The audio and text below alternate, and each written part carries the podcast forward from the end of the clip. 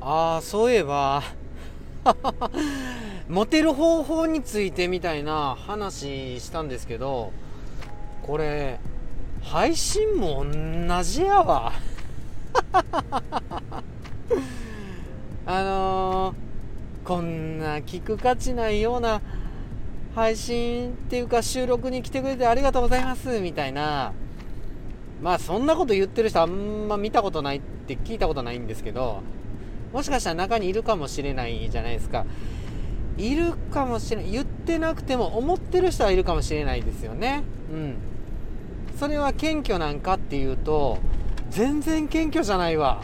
今今なんかモテる方法みたいな配信したと思ったけど。それは卑屈ですね。自虐ネタとかでさ演出してやるんやったら全然楽しいと思うんですよ。わざとでね。思ってもみないけどさ自分のこと陥れてそれでギャグ取っていくっていうか笑い取っていくっていうかそういう方法はねあっていいじゃないですか。うん。エンターテイメントでしょそれ。うん。それやったらいいんですよ。それやったらいいんやけどほんまに実際に私の話なんか聞く価値ないけどもみたいないうテンションでっていうかほんまにそうやって思ってて配信するんはマジでやめた方がいいような気がする。俺はねうん。だってさ聞いてくれる人ってまあこの収録やったとしたら3分やった3分4分やった4分。あなたの収録のために時間を取ってくれてるわけじゃないですか。ねえ。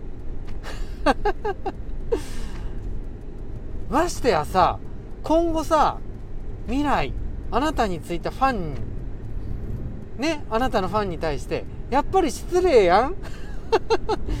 聞く価値ないなんて言ってたらさねえ。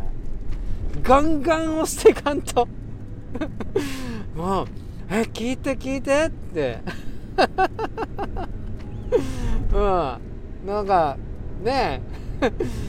いやもうなんかあなたもファンですって言ってくれる人がさ今後言ってくれる人のためにもさうん。俺はモテるじゃないですけども聞く価値があるって。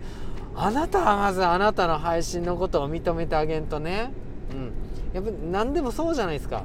自分の産んだ子供はやっぱり自分が一番やって言ってあげんとその子のためにね。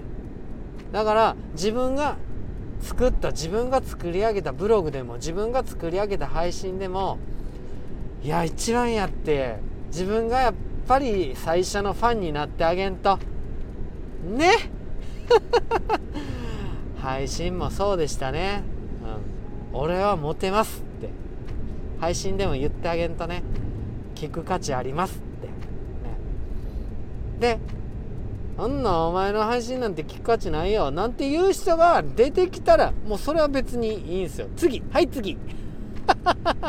はい次。ってあなたには合わなかったねって。うん。でも次の人には合うわって。